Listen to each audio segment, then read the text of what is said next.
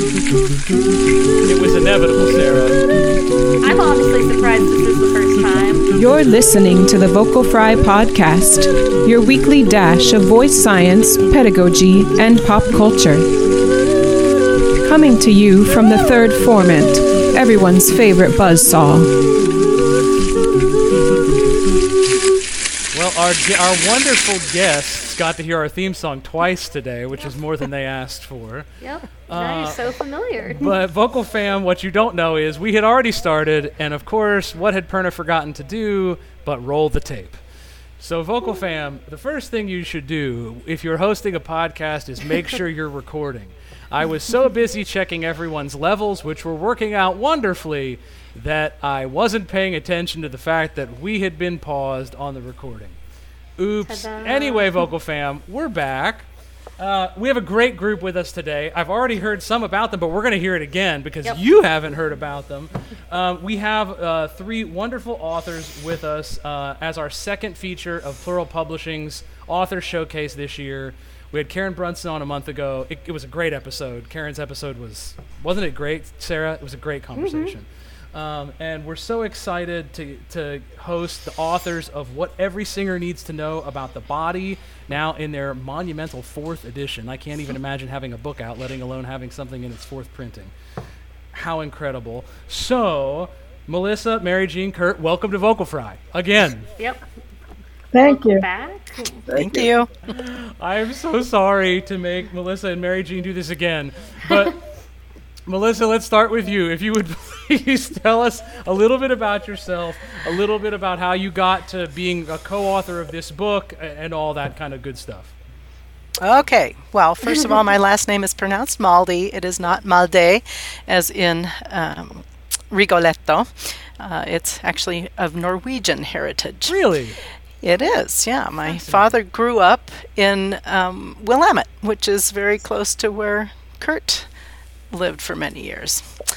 So I started my body mapping journey when I was in my thirties, and I went to do my doctorate at the University of Cincinnati, C C M, where Kurt also got his doctorate or master's? Both. Both, oh. Okay. Uh, we did not overlap, however. Um, anyway, I was studying with, Patri- I wanted to study with Patricia Berlin, and so I took a trial lesson with her when I went to audition, and she said, "You have no ribs." I said, "Yes, I have ribs. They're right there." And she said, "Well, you're not using them when you breathe, so draw me your ribs." And of course, I had no idea how they connected. I didn't know how they were shaped. I didn't know what they had to do with breathing. And so she had me draw pictures. She corrected those. She worked with me on getting awareness of my ribs and that movement in singing, and sent me on my way for the summer to practice that. And over the two years that I studied with her, she mentioned Barbara Conable quite frequently, and I then when I went to Luther College and was teaching there, I was fortunate enough to have the trial course for certification, it was then, for Andover educators, it was then, um, with uh, Janet Alcorn, and I was one of her guinea pigs. And Barbara Conable was there observing that trial course, and when I finished singing, she said, "You have no legs." So first I had no ribs, and then I had no legs. So basically I had no skeletal awareness at all. You were working and your way down. I was, yeah, right. You know, at least by that point I did have ribs. Um, but I still didn't have any of awareness of my, any awareness of my legs while I was singing. And she was very, very c- clear that that was part of my singing mechanism, and it made a huge difference in my singing that day and has ever since. She invited me to train, and uh, after a few years of training, I said, well, there's a what every musician, there's a what every pianist, maybe there should be a what every singer book. And she said, oh, well, Kurt and Mary Jean are working on that. And I said, oh, pretty, pretty, please, can I join them? And so I think it was when we were in, gosh, where was that? Ohio? I don't even remember where we were when we all met in this big open green field, and we walked around and talked about the various sections and how we were going to organize it, and uh, became friends, and um, have had a really wonderful collaboration ever since. I will say that uh, body mapping has made me much more consistent, both as a teacher and as a singer, and it has revolutionized both of those areas of my life, and really my daily life. Sure, sure. and you have wonderful skeletons behind you. Not in your closet, but just behind you, literally on screen. She's got some great skeletons behind her. This is my, my home body, or my home vocal pedagogy classroom, yes. yeah, as we're, as we're all, and you are on the faculty where right now? I am institutionalized at the University of Northern Colorado. I just wanted to hear you say institutionalized. Yeah, basically that. Fantastic, great. Mary Jean, tell us about yourself. Hi, everybody. Um, it was actually kind of fun to hear Melissa speak twice, and it also made me realize there's something um, that I would like to add this, this second time around. Um, uh, first of all, thank you for having all of us on here. Yeah. And um, I want to give uh, credit absolutely where it's due to my friend and colleague, Kurt Alexander Zeller, who um, I knew in undergrad. We both went to S M U, uh, and that was during my freshman and sophomore year and his uh, sophomore, junior year. And uh, um, Kurt literally is the reason I am now a body mapping teacher and also an Alexander Technique teacher. And um, oh boy, uh, we performed on your junior recital together, Kurt. Um, it was duets and uh, solos. It was great fun. Kurt had chosen a good deal of the repertoire. And I remember we were in the S M U um, Museum of Art. What, what, what was the name of that again? The, the Meadows Museum. Oh, so beautiful. Um, anyway, so Kurt and I were great friends those two years. And then we didn't see each other for eighteen years because I had moved um, to go get my finished my undergrad uh, at Oklahoma City University. Then I went and got my master's and stuff. Uh, Kurt was busy getting his master's and his doctorate. And uh, I got a brochure in the mail from uh, Barbara Conable herself, where she was announcing that she was teaching her course that she created. At this point, it's super important to note that Barbara Conable is an Alexander Technique teacher who, when she had so many uh, music students who were in pain and compromised or just moving very poorly. And at that point, she was just beginning to understand uh, body mapping through, and her former husband, William Conable, she and he were talking about it with their students. Anyway, Barbara created the six-hour course, What Every Musician Needs to Know About the Body, to uh, prevent injury and promote facility, as she said. I had an old back injury. Um, I turned a flip in third grade. And uh, I didn't know it. It wasn't until years later I could actually afford, as a poor musician, to get an M R I. And I found out I had a herniated L four, L five, and then um, a bulging disc above and below. But so I was always going in and out of back pain my whole life. mid thirties, I'm taking Barbara's course. And at the end of that week, I was out of pain. So I was like, oh my God, I'm a convert. Um, and I immediately signed up to uh, to study with her, and I traveled to Oregon and actually stayed at her house quite a few times um, until I was certified and ready to teach it. And the last thing I want to add, and Melissa made me think about this, and I, I'm so glad that she was mentioning this. When I had to, during that week that we were all taking the course at Willamette in Oregon, it's a, it's a luxury to be able to take the six-hour course over a week, because you can just take your time with everything in the same way that it's wonderful to be able to take it in a semester. Well, one of the very first things that Barbara always has us do is draw our, our bodies. And I drew, of course, as a then voice teacher and a singer. I'd been teaching for quite a few years at that point. Um, I drew the, the world's most amazing thorax, um, ribs, uh, diaphragm. I think I even had laryn- laryngeal stuff in there. But there's one thing my entire body map lacked, and I still have the drawing, and I had no bones, not one, no ribs, no legs, no nothing. And so I became so interested in bones, and I now even actually have a disarticulated human skeleton. And when I go to teach, I, I like my students to feel the spiraling of those bones. And then I have a, a big skeleton too, but my husband calls it my boneyard. Anyway, thanks to Barbara Conable, hopefully we're all teaching our students how to feel and move better in their bodies. And my God, I better shut up. I think I've used up too much oxygen. Go for it, Kurt. Well, I'm Kurt Alexander Zeller, and yes, indeed, uh, Mary Jean and I were very good friends as undergraduates at S M U, where I was doing double degrees. I was doing a voice performance degree and a professional B F A in theater. And I was wow. the first student there to do that.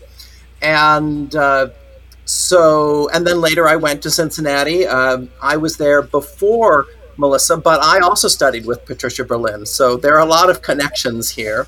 And as a matter of fact, I'm the reason Barbara came to uh, C C M, because one of the things that was available to us at S M U as theater students was Alexander Technique lessons. The musicians didn't get them, but the theater students had them. And I thought it was such a wonderful experience. And I, in the dim way I understood it at that time, realized this was important for me.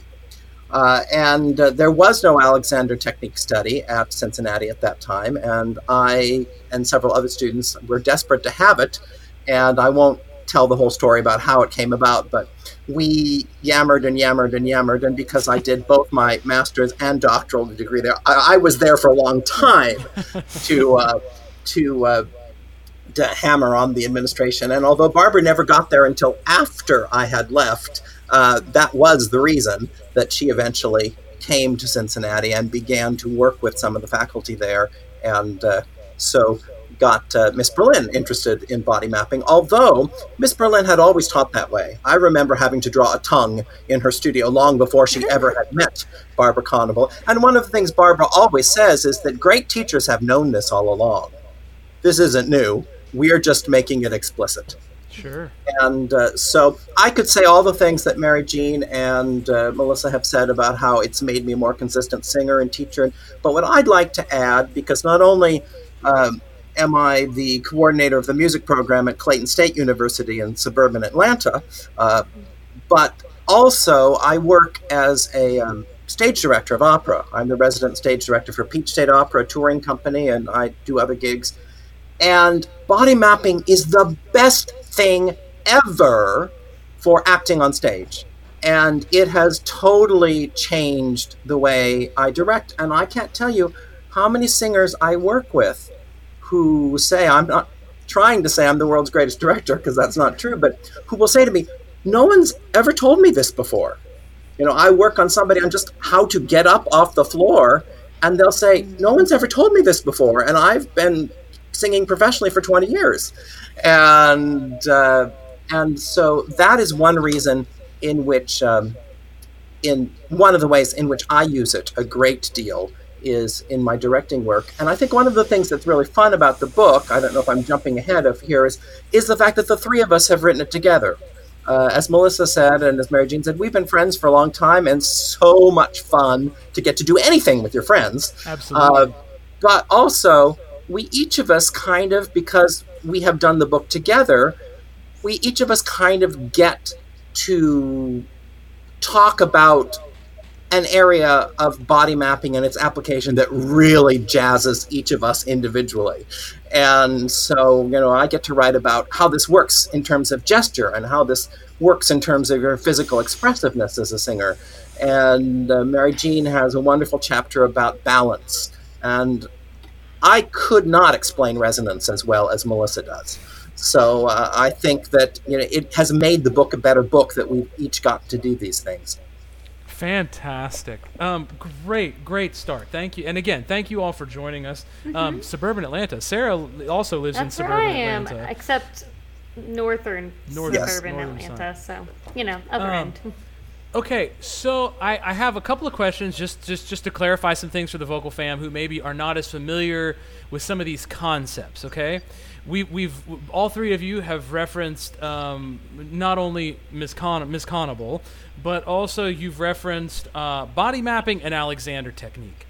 So just for the vocal fam, could, could the three of you, it doesn't matter who wants to jump in first or, or comment, but just for maybe some of our audience who is not familiar with those two concepts, I just so you three know, I've taken private Alexander lessons with a certified Alexander teacher, so it is something I'm familiar with, um, and who always yelled at me for holding my shoulders absolutely horribly. So if I'm still doing that currently while we sit here, I can hear Tommy saying to me, no, your feet actually can have the entirety of the floor right now. You can use the entirety of the chair to support your body. Anyway, um, I can hear him in my head yelling at me. But But um, can, can you Can you tell our audience, you know, who maybe aren't familiar, what those two things are, how they relate, if they're different, just Alexander Technique and body mapping? Who wants to jump in? Why don't we ask Mary Jean to do that? Because Mary Jean is the one of the three of us who is who is uh, certified in both. I will be happy to do that with um, saying, please, both uh, Kurt and Melissa, jump in, interrupt um, anytime you want to. Um, I'll, I'll speak just first about Alexander Technique, because this is what how Barbara Conable herself was trained. And it's hugely significant to know that she herself um, also, uh, she has a very severe scoliosis, curvature of the spine. Then she was in a car wreck where she broke, I want to say, all four lumbar vertebrae. She said she used to just stand um, at the kitchen counter trying to do dishes and just cry. And oh. then she met Marjorie Barstow, who was the first American trained Alexander Technique teacher by F M Alexander himself. And then she and her former husband, William Conable, also studied with Frank Pierce Jones, who studied with F M Alexander's um, brother, A R Alexander. So I'll, I'll do the shortest definition possible. Alexander Technique, which is over one hundred years old, taught in worldwide in most theater programs, and thank goodness they're finally starting to wise up and teach it in, in to musicians, and God knows it's helpful for everybody. But here's the shortest definition I can give you. One of my Alexander Technique teachers, Michael Frederick, says, Alexander Technique is learning how to do everything that you do in life just a little bit easier. Um, takes about sixteen hundred hours, it, it takes exactly sixteen hundred hours and three years to train. So it was later, much later in my life that I uh, learned how to do it. Here's what I think is hugely different though, um, it, about body mapping and Alexander Technique. In an Alexander Technique lesson, even though, yes, now due to covid nineteen, yes, we're having to teach online, but now we can't teach hands-on. We're having to talk someone to better use, so to speak, how to uh, move better, how to do anything better. Well, body mapping, which is understanding our musculoskeletal structure, and I think it's easier to say our bones and our our soft tissue, and even maybe harder tissue. So our bones and our tissue, and how together in concert we were designed to move. And every time we don't move in the way that perhaps our our our temporomandibular jaw joints are supposed to move, then we're either going to end up with pain or tension, et cetera. So body mapping teachers, we do not have to talk and touch our students. We can if we want to, but we can talk them there, so to speak. Um, now at this point, I really want to shut up and let you hear um, both Melissa and Kurt say what they want to say about body mapping. Please. Well, what what drew me to body mapping, because I had also had quite a bit of Alexander Technique before I started doing body mapping. Um, I wasn't on the road to certification, but I'd done quite a bit. And what I found was that my Alexander teacher would guide me into these incredible releases, but I wasn't able to do that when I was by myself. Mm.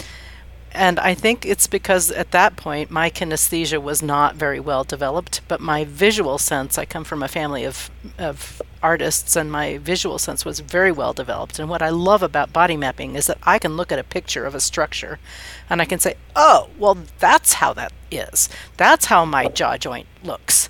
And if I do this with this muscle, that's how that jaw is going to move.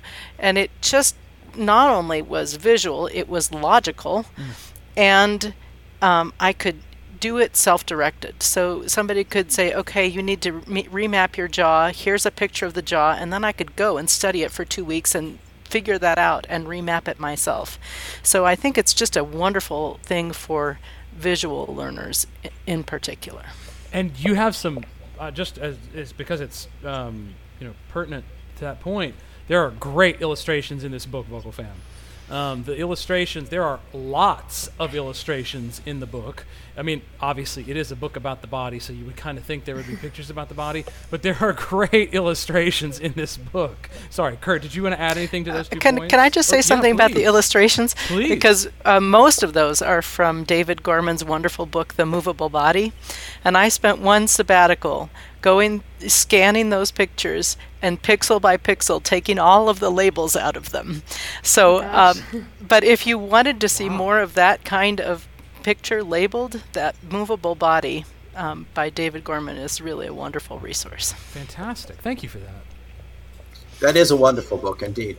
I, I don't have a lot to, to add except that I think what drew me to body mapping, because like Like uh, Melissa and Mary Jean, and as I told you, I had done a lot of Alexander before that, and and continued to do Alexander work, although uh, the whole process toward certification just didn't seem to be practical for me. But body mapping was so practical. Mm. Uh, they're always, to me, in my experience with most of the teachers I worked with, in Alexander, there was a certain aura of mysticism that... Uh, that really didn't quite appeal to me. I'm a very just the facts kind of guy. And uh, and body mapping, bar and of course Barbara was, is an Alexander teacher, uh, but she has a very no-nonsense, just the facts kind of way. And I was, when I first met her, I was really immediately drawn to that.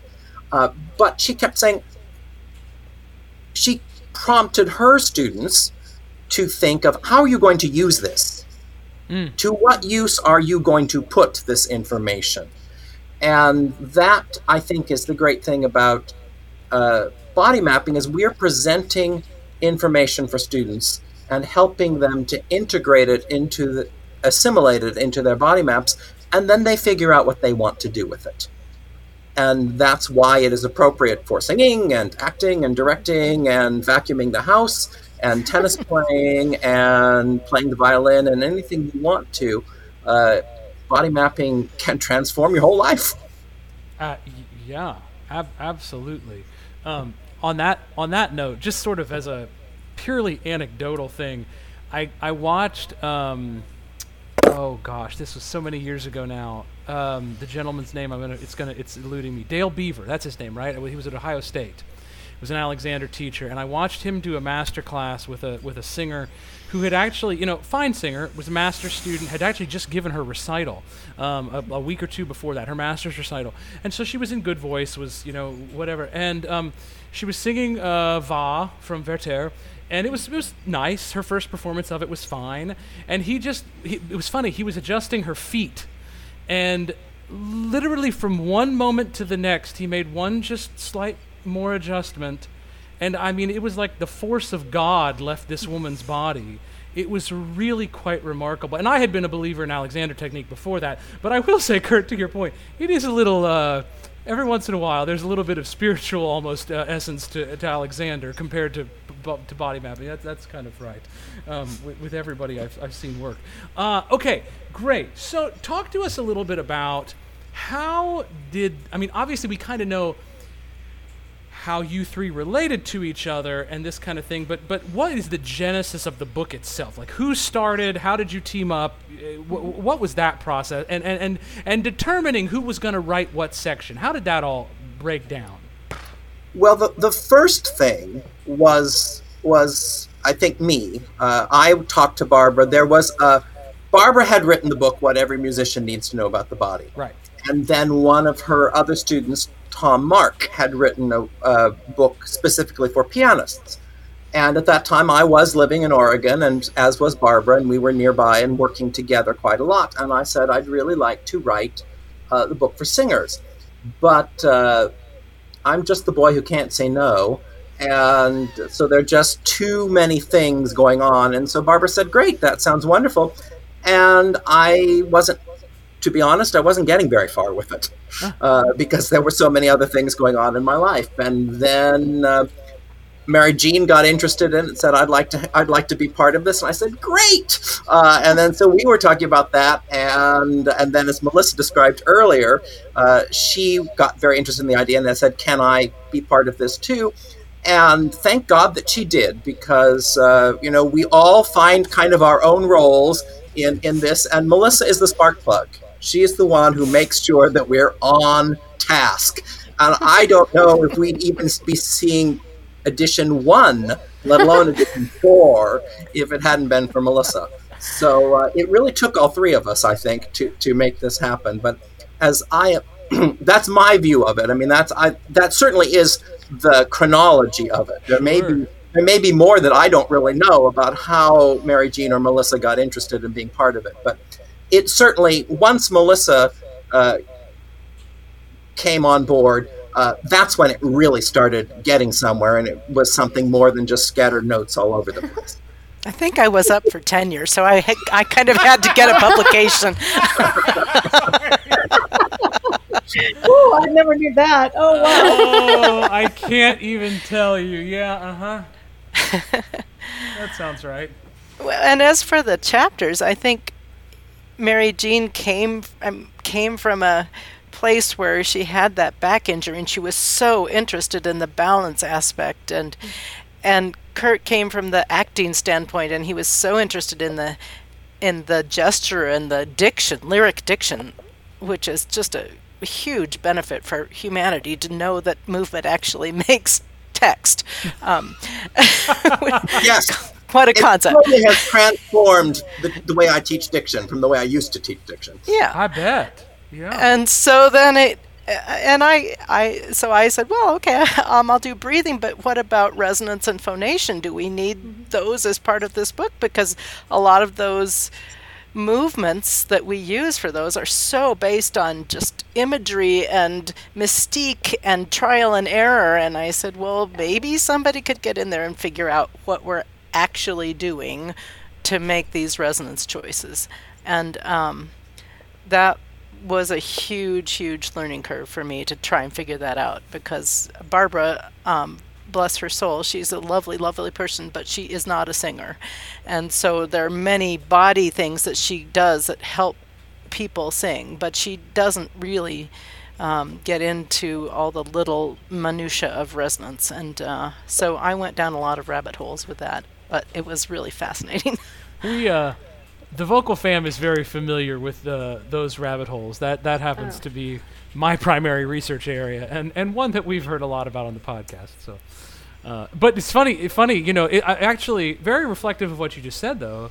Um, people would think, you know, hearing me talk sometimes that taking a voice lesson with me would be all about like, oh, we'll do this with your first vocal tract resonance and this and then, and Sarah can tell you. No, no, it's like, okay, could you sing that phrase with a little more mischief? Or yeah. could you uh, have a little bit more fun with your E vowel on that? Fr- you know, I have specific acoustic goals that I'm going for, but but, but I don't teach that way. The teaching well, right, actually- you're not going to talk about the posterior cricoarytenoid with your freshmen. No, no. I don't. I don't talk about it with my professionals. With anyone, yeah. Right. Yeah. So, but you, but knowing about it informs sure. how you guide people to Absolutely. The right movement. Mm-hmm. Yeah. Totally. And I think that one of the things that is. that you know that we wanted very much in the book is we're presenting information, and to the best that we can make it, it is both factual and clear. But yeah. then it's up to the reader and the user to decide what to do with it. Uh, we're not advocating for a particular teaching technique or a particular method, uh, and and so for for many, I think all of us as teachers, we do that for you know for those some students. The more mischief in the eval is what's going to get the right result. And then in comes the Southern good girl for the next lesson, for whom everything has to be absolutely perfect and has to understand why for every last little thing. And then you can drag out the scientific words this long, satisfy that need to be, yeah. to understand why. And then it works. Um, sure. I was kind of that student. Uh, Mary Jean can probably tell you about, uh, uh, I, I frustrated our mutual teacher, Barbara Moore, a great deal because I always had to know why. Always had to be told why before I would do it. And, and, and body mapping was great for me because it provided why.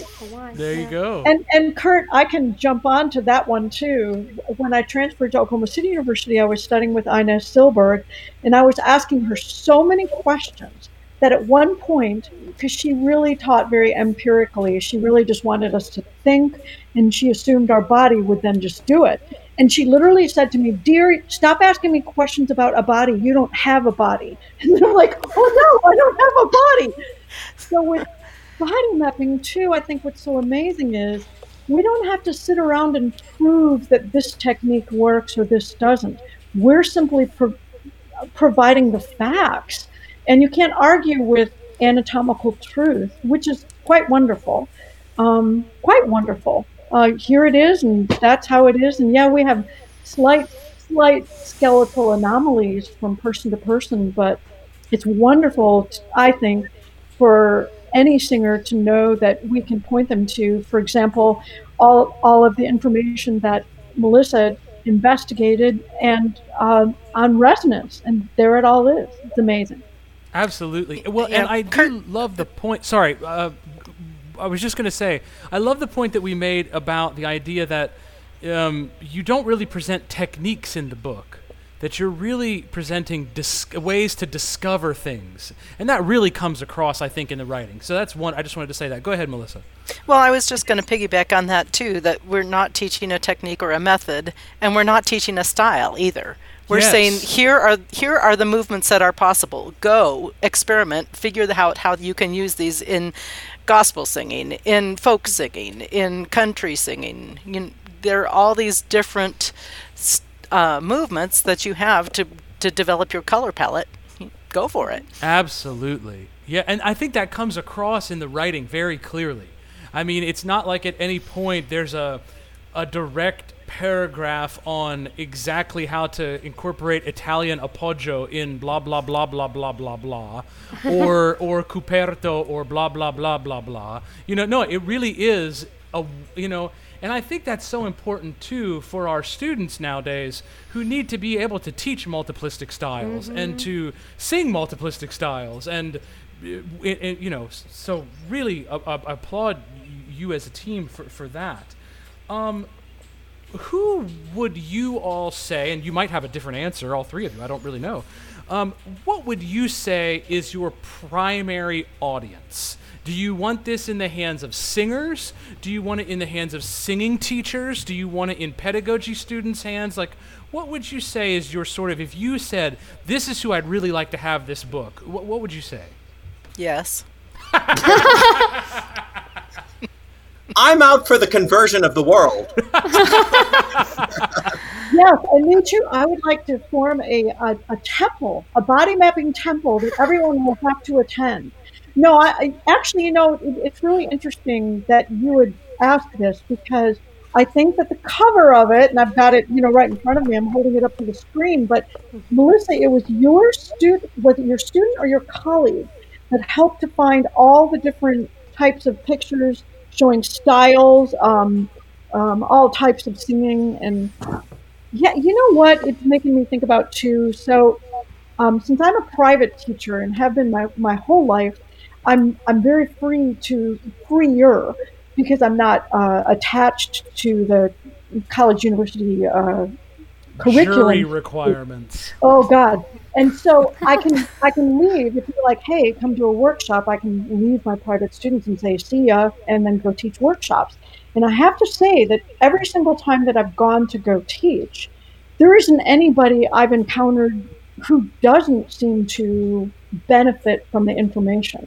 So I hardly concur with what Melissa said. Yes, I can't think of anybody who doesn't need this. I really can't. There are people um, sometimes who get a little grossed out, so to speak. Um, some people do. For example, I've had to, um, if I've even got my skeletal models there, it's hard for them. And Barbara talks about this in her book, How to Learn the Alexander Technique. There are always students like that and faculty. Sometimes we're like, oh, this just isn't my thing. I can't handle it. But that being said, other than just making sure that the teachers, choral directors, directors, vocal coaches, pianists, instrumentalists know that we're not trying to change what they've learned about technique, but rather we're trying to enhance what they know about not simply anatomy. This is physiology here. We're talking about for every sound you want to make, there's a, there's a movement, or a series of movements that creates that sound. So there's body mapping right there. Absolutely. I have two things to add to that. I think that we, you know, that is indeed, and I'm glad that Mary Jean held up the cover, because I remember when the first edition came out, we spent, it felt like weeks coming up with the cover and, and negotiating, arguing, making sure that many styles were were present. But it's so interesting because we we got a cover that we were so happy with that every one of the next editions, they always say, well, would you like to change the cover? And we say, no, it, it this cover says, you know, if you do country music, this is for you. If you do opera, this is for you. If you do gospel, this is for you. And so I think we haven't changed the cover, except they usually change the color of the lettering so you can tell it's a different edition. Uh, but uh, but, but uh, we feel that that really says the audience. I will say that um, now that we are in four editions, we do get some sense of sales of the book. And it is used more for vocal pedagogy classes than I thought it would be. Uh-huh. And... Uh, and there are also other uses that I wish were more.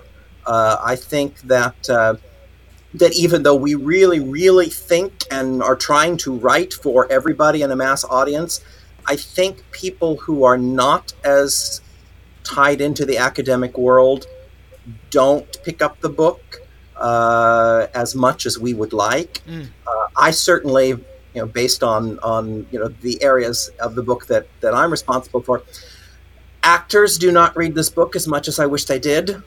Uh, and uh, and I also, we've also gotten some feedback. We always, when we do a new edition, we you know the pu- Plural is very good about collecting feedback about the book and what people like about it and what they wish they might have sure. more of. Uh, and uh, although we all feel, it's not just me. I, I know that Mary Jean and Melissa feel this as well. That that uh, the articulation chapter and the whole idea that diction is movement. If you want a different sound, as Mary Jean just said, if you want a different sound, you must make a different movement. If you don't like the sound you're getting, you need to examine the movement that's creating it. Uh, but uh, lyric diction classes have not picked this up. Uh, and it's not been, as a matter of fact, we often get feedback along the lines, especially for those who are using it as vocal pedagogy textbooks, because diction is usually a separate class. I love this book. I use it all the time, but that articulation chapter I don't pay much attention to. Hmm. And uh, and I think, and you're teaching vocal pedagogy? But that's just me. yeah, that, that I, seems strange. Go ahead. I want to just note that in the fourth edition, one of the things that I think is an impediment to people outside of the university canon picking up this book is that there is, to some extent, especially probably in my chapters, just unbelievable amounts of detail. There, and yes. that can that can really be daunting for people because they think they have to know all of it. And what we've done in the fourth edition is we've put review sections after each major section. We've said, okay, these are the main points you need to take away. If you so you could just go through and look at those review sections, and then if you wanted to know more, you could go back into the chapter and look at that paragraph and really dig deep. So I think that's a huge improvement in our fourth edition, is that we have more of of that for the people who wants to just people who want to just think, okay, wh- what do I really need to know? What's the main thing I need to know? But also, on the flip side of your chapters, I think I can tell that all of you are experienced teachers because you understand how to layer information. Because just starting a chapter with, okay, here's the big picture of the chapter, I think is is a very important thing, and too often authors will just start writing rather than actually saying, like, okay, here's here's this thing, this is what we're going to look at in this chapter.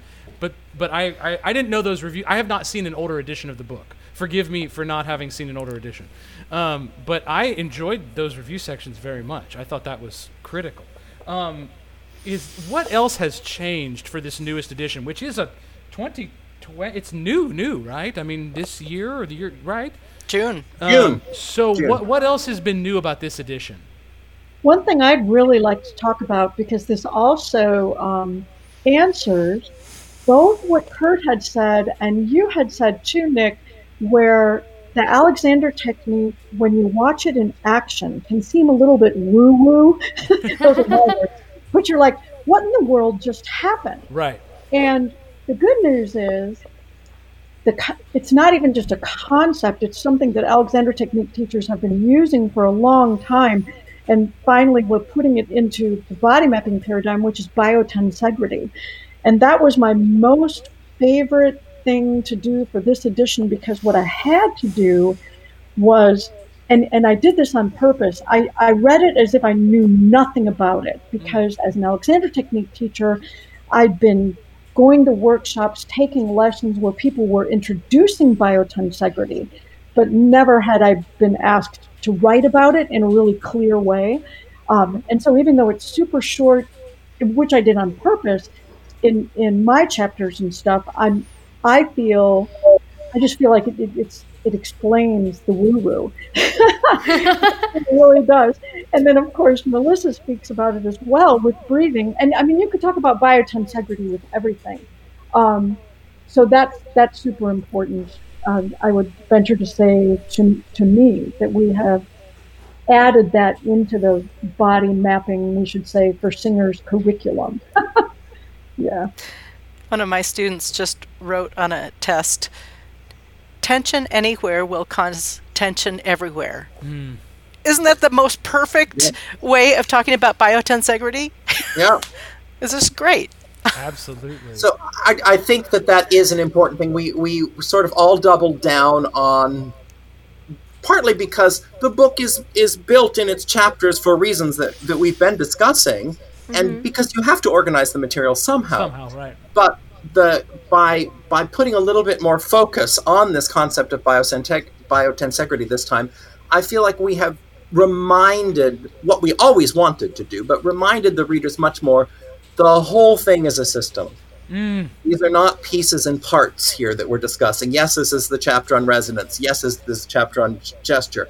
But all of this is a system that works all the way through, which, of course, was the process of discovery that we all made. I mean, Melissa discovering she had legs. Uh, you know, we're all learning. You know, how, and that, I think, is a really common thing that singers have to discover. I I had a big thing, actually not just singers, because I also teach the music convocation class for all the music majors here at Clayton State. And just, I think it was two weeks ago, uh, we were all exploring ankle joints. And in that class, thirty-two students, all of the you know, incoming students, one organist, the only one who thought that he used ankle joints to make music. And all of a sudden, on their weekly reflection that I got back that week, they were all discovering when they were practicing, they all use ankle joints. Isn't that amazing? And of course, I wasn't amazed at all, but they were. Fantastic. So I think that is a big thing. We also, um, in this edition, augmented the audiovisual aids that go along with the book. Uh, we started that with a third edition, where that was the first edition that there was a companion website. But now the companion website includes more videos than we had before, especially maybe because I'm trying to sell people on this idea that articulation is movement, especially in the sixth chapter about articulation. There are a lot of new videos there. And uh, and uh, but all three of us have done that and also tried to increase the the um, the links to other resources that are housed elsewhere. You know, there's no need to reinvent the wheel. If somebody else has done a fabulous video that explains uh, something, we want to we we a want to uh, make that known to the world. Go to this website and watch this. Yeah. Uh, again, just because it's it's my chapter and I and I did that. You know. The University of British Columbia's Department of Linguistics has a fabulous website that shows you the movement of phonemes. So why should I make those videos when they've already done it? Absolutely. Absolutely. Our favorite new video was made by the Dad Lab, and it's just how to make a lung model with balloons and a plastic bottle. And, you know, it just is so great about teaching people how the vacuum is created, and that draws the breath into the body. And so, as Kurt says, why do that yourself when the Dad Lab has already done it? and, and actually, each of us spent a good deal of time looking for the videos that we felt were not only anatomically appropriate um, and correct, because they're, sorry, but there's a lot of misinformation. Oh, there's a lot of fake news about body mapping. No kidding. And, you know, anatomy and physiology. So we all had to do, especially for the third edition, I venture to say, quite a bit of research to make sure these were things we wanted to really recommend to our to our readers.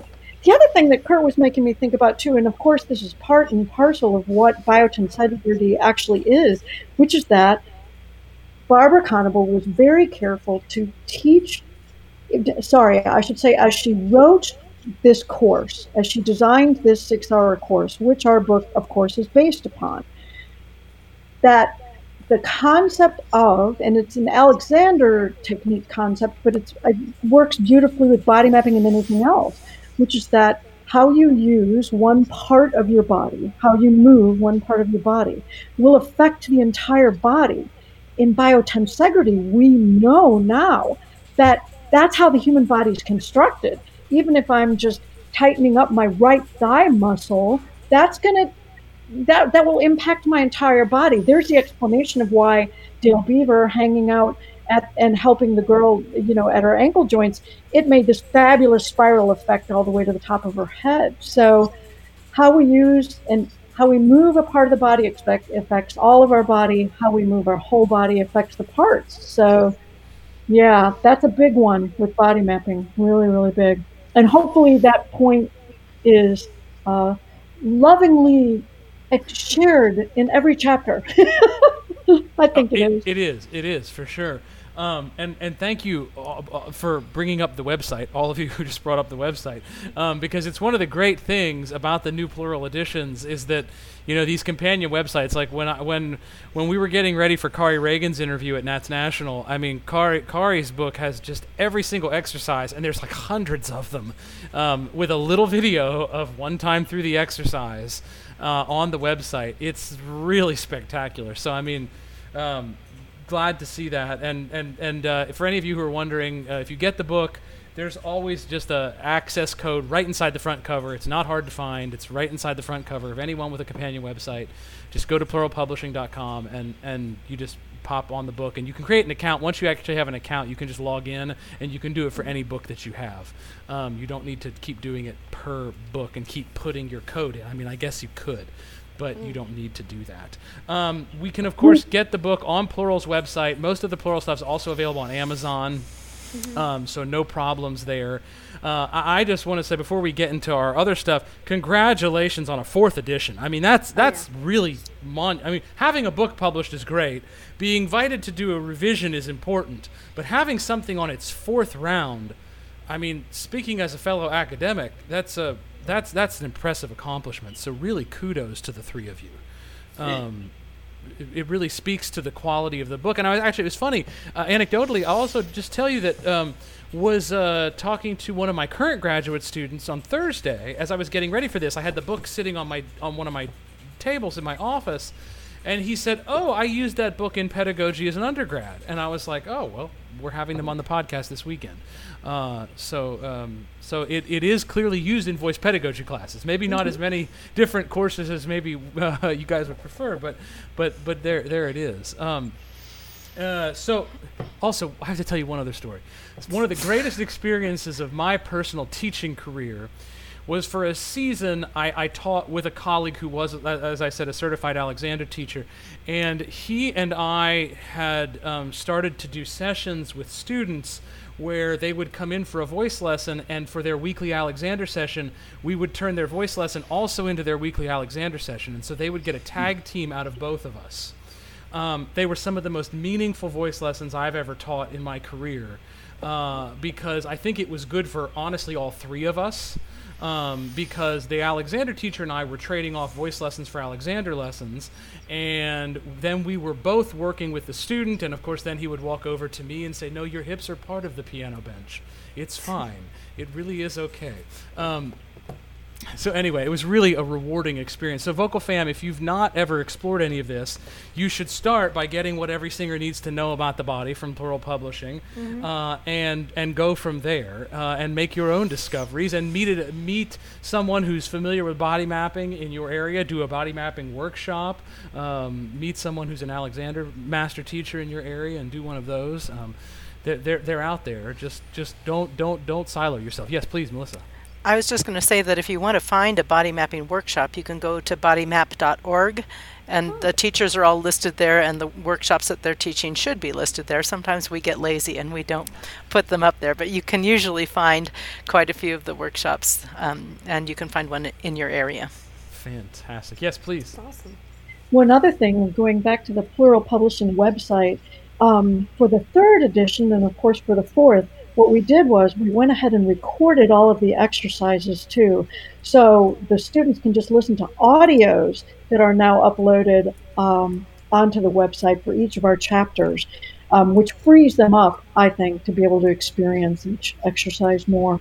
So. Yeah, fantastic. Fantastic. Uh, and there is also an ebook version. Uh-huh. And in the ebook version, you should be able to just click on every video and audio and have that work. Um, last I checked, one of my students had bought that version and it wasn't working, but they were working on it with Google. um, so if anybody has gotten the ebook version and it is those clickable links are not clicking through, they need to contact Plural, and Plural will hook them up with the with the website. Absolutely. If you are having problems and you're out there and you have this book, please contact Plural and, l- and let them know. Uh, or contact one of these lovely authors by email and and uh, and, and, and, and, and let them know. Um, but uh, great. So being Vocal Fry, we have a, a, our, our, we, we always end with asking everybody if they one of our missions, well, we have multiple missions. One of our missions is to share sort of what's cool about voice science and pedagogy and whatever's going on in the world of that on a weekly basis. One of our missions is sort of to demystify uh, vocal injuries. That's another one of our missions. Mm-hmm. And then one of our missions is to uh, is just to share that those of us who are involved in this crazy singing and voice science and voice pedagogy world are actually also normal human beings. um, and uh, we all have different things in our lives that we enjoy beyond singing. We normally say, what are your pop culture interests? But I've really tried to morph it, particularly in twenty twenty. I've been trying to morph it into what is in your life currently that is bringing you joy, maybe outside of singing. Mm-hmm. Um, so it, please, I'd love to go around. If you have anything you'd like to share share with the Vocal Fam that's brought you joy recently, um, from anything from a book series to a podcast to something, chopping music wood, you listen to, or some activity you do, whatever it is, please, we, we'd love to hear from each, from each of you. Don't be shy. Just jump right in. Uh, well, I have a, I, my property, my house backs onto a ditch. And there's a big area out there that um, was just weeds, and over the past two years I've converted it into an organic garden, and I just harvested tomatoes this morning, so that was nice. Tomatoes in almost October. Um, Made it through the snow. Did you not have yes, the snow a couple? Ah, yeah, we had good. The snow. They survived. Um, and the other thing that's brought me joy this summer is that uh, we have a cabin up in the Rockies here, and uh, a bear broke in and um, completely... Um, Well, just made quite a mess out of our kitchen. Took everything sticky and went over and ate it on the carpet. Um, so oh. It's been a joy to ha- collect my family around me and go up to the cabin and have work days where we just repair the damage and, and work together as a family to to bring our... To we actually now have a shutter over that door with a bear picture and a big red circle with oh. a slash through it saying, "No bears!" How fantastic, though! I mean, uh, and and great about the garden. Uh, yeah, that's that's fantastic. Yes, let's move. Great, thank you, Melissa. So, um, I I'll I'll go next because I also was gardening today. Although I don't have an edible garden, my husband and I have a huge garden in the uh, back here in Chicago, and. Uh, Uh, we're moving soon to Michigan and beginning to have a garden there as well. This morning I swam. I love swimming. Um, I'm back at it again. Um, even with COVID, when they're able to do it at my local Y. And the other thing I do is um, I'm a potter. I love throwing pottery and playing in the mud. Just bought my own kiln. Can't wait to uh, be, be doing all that stuff when the kiln arrived. So wow. yeah. That's yeah, so that, cool. That's my news. That is definitely a first. The pottery is a first for us. That is uh, gardening and yard work we've had before. Cabin is new for us as well. The too, bear was new. The bear, yeah, the bear, the bear. That sounds like something out of a storybook. Like. Yeah, actually, Sarah, somehow it sometimes sounds like a story you might have, like an experience. If you had a cabin, Sarah, that, that would, would happen. Ha- that would, yeah, that's like the time that I went hiking in California, and I was literally like. I know that bears are technically the like California bear is extinct. I was like, it's going to find me. There's going to be one bear left. I'm going to find it. And that's going to be the end of me. I mean, it didn't happen, but that just sounds like something out of a book. Just, the, yeah, have a cabin. That's, that's bear just right. broke in and, you know, ate everything. Oh my gosh. Fantastic. Kurt? Well, uh, I don't have anything as, as, uh, as fun as the bear, uh, for sure. I'm a little different with gardening. I used to love to garden. I uh, it was my fa- I my favorite thing, roses in particular, until I moved to Georgia and encountered Georgia red clay. And there's just nothing fun about gardening in Georgia, and so I don't do it anymore. So I have given that up. Uh, but I, since the question really was what has brought us joy, uh, I would. have to say, and this is this is I don't know, joy is maybe not quite the right word, but it's sort of a mixed bag. One of the things that I do, uh, and the many things I didn't say no to, uh, is that I function as the administrative head of our music program uh, at Clayton State, and uh, we are open to face-to-face instruction because our governor says we must be. Uh, there were those who did not think that was such a great idea. And so it fell upon me to figure out how we were going to do this and how we were going to make it work. And I don't mean to say I had to do it all on my own. We have a fabulous associate provost who did a lot of the legwork. But it's been very gratifying to see that, at least in our case, the plan seems to be working. Great. Uh, you know, I spent a whole week, and I mean a whole week, ten hours of work a day for a week, coming up with the new class schedule that got everybody into rooms with the dis- proper distancing and the proper amount of time between room uses so the air could exchange and, and all of that sort of stuff, and creating policies about scheduling practice rooms and all of this sort of stuff. And a couple weeks ago, um, I won't name the institution, but Brand X Sister University System of Georgia Uh, institution had eight hundred twenty-one COVID cases. We had five for the whole university. Uh, and things, the students have been astonishingly compliant, and they have been amazingly good sports through all of this. And it has brought me joy to see that. That's great. Yes, that's wonderful. Yeah, we've had, we've been very fortunate that our numbers have been low as well. Um, thank, thank the Lord. Um, and I hope it stays that way, but, uh, cold weather's moving in. So, so we shall, we shall see, but congratulations. That's great. I'm glad that it's, it's going well. Um, so that's, a, that's a burden that Sarah's had to bear as well. Now being in charge of the arts academy where she teaches, yeah, had um, to figure out same sort of thing, had to kind of figure out the protocol, which luckily a lot of it I was able to kind of take my cues from the school um, because they already had their protocols and rules established, and I just tried to align them with that, but also because there are some things, I mean, an academic school day is obviously a little bit different from, you know, having a dance class, and so had some extra things to consider on our end, but it, yeah, same thing, it's been going Uh, really well, and the kid it is amazing. The kids have been so good, especially I'm in the middle school building, and I think they're just so happy to be there that they're like, I'll do anything. I mean, you know, they're eating lunch in the classrooms, their desks are all apart, they're stuck in the same seat all day, masked, but they're just so happy to be there. So that's been good. Yeah. And I will add one other thing that has nothing to do with anything except uh, maybe for fun. Uh, fun fact is I have um, since I was quite small, actually, I've had this hobby of collecting historical maps. And uh, and it's funny, you know, we use this term body mapping, and it just sort of hit me uh, recently because I've gotten the maps back out and sort of sort of uh, been playing with them a little bit more than usual, just because it's something you can do when you're all by yourself in a sort of more isolated situation. And I thought, well, maybe that was one of the reasons I was drawn for, as Melissa said earlier, this very visual approach to things, because I've always loved maps. And the idea of applying it to ourselves, uh, maybe that's something where that came from. And I had just come to that thought, you know, fairly recently, a few weeks ago. Fantastic. I love, that's a great point to sort of wrap up on. Um, that's beautiful. Thank you for that. Uh, Sarah, sorry, we have a tradition on Vocal Fry. Sarah, what'd you have for breakfast?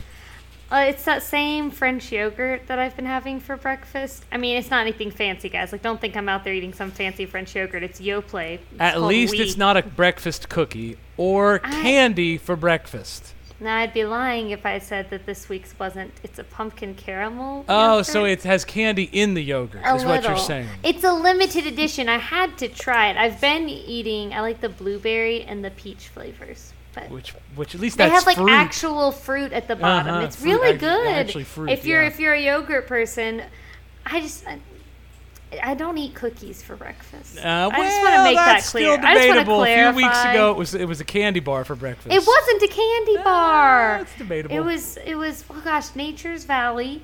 They don't make candy bars. I want to make that clear. Well, it is a breakfast bar. Well. I was just trying to describe it, and somebody took it the wrong way. Won't point any fingers. You wouldn't be able to see them anyway, because anyway. Y'all are listening. Yeah. Anyway, all right. Um, Melissa, Mary Jean, Kurt, this has been wonderful. Thank you so yes. much for making time out of your busy schedules, for coming on, for being delightful. This has been great fun. Um, and uh, we're it's so glad to, to you. Great to meet you, and glad to have you on Vocal Fry. Vocal Fry, mm-hmm. Vocal Fam, go bu- go buy the book. Go get some copies, um, and uh, we're just uh, super glad that you all were with us. So, th- so thank you so much for being here.